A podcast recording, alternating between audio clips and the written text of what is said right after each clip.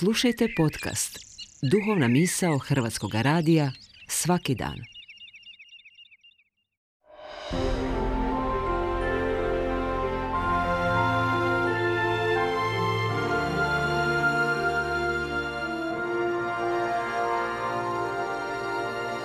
Duhovna misao.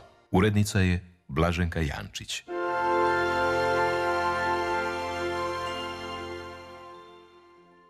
Srdačan pozdrav poštovani slušatelji, govori vam Domagoj Matošević, svećenik Zagrebačke nadbiskupije. Današnje nedeljno evanđelje donosi poznati Isusov govor o blaženstvima. Sigurno bismo se mogli zadržati na svakom pojedinom blaženstvu i dublje razmišljati o njegovoj slojevitoj poruci. No zadržimo se u današnjoj duhovnoj misli samo na prvom blaženstvu koje govori Blago siromasima duhom, njihovo je kraljevstvo nebesko.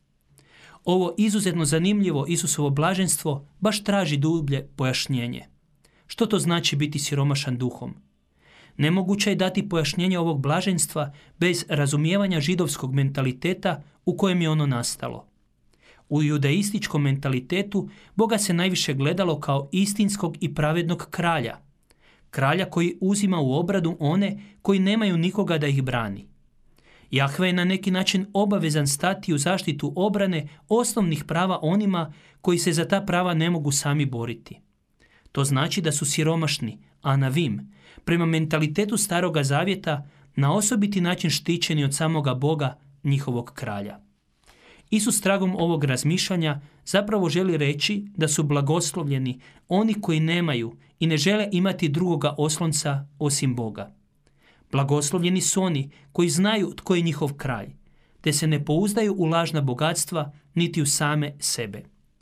Bog siromašne duhom ne ljubi zbog toga što oni nešto imaju, nego upravo zbog onoga što nemaju. A nemaju samodostatnost, zatvorenost, oholost da se mogu sami spasiti. Siromašni duhom nisu dakle samo oni koji materijalno oskudjevaju, nego su to oni koji se ponisto uzdaju u Boga tako da se pred njim smatraju praznima i siromašnima, znajući da su jedino po Bogu bogati.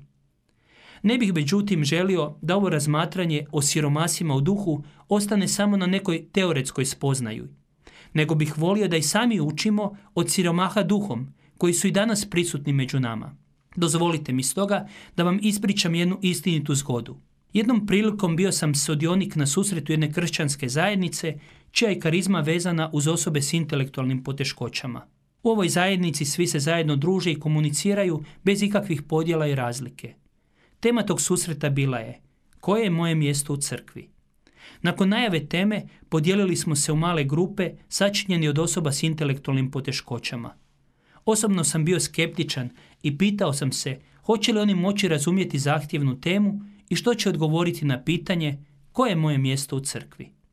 Na početku radionice prvo smo mi, pod navodnicima zdravi, govorili o našim različitim službama koje obavljamo u različitim crkvenim zajednicama.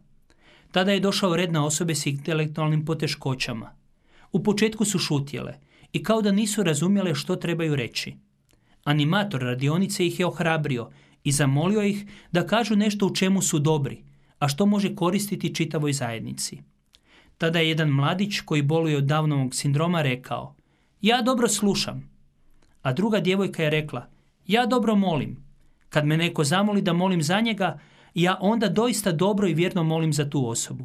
Dugo sam ostao zamišljen na tim odgovorima jer su bili posebni i drugačiji.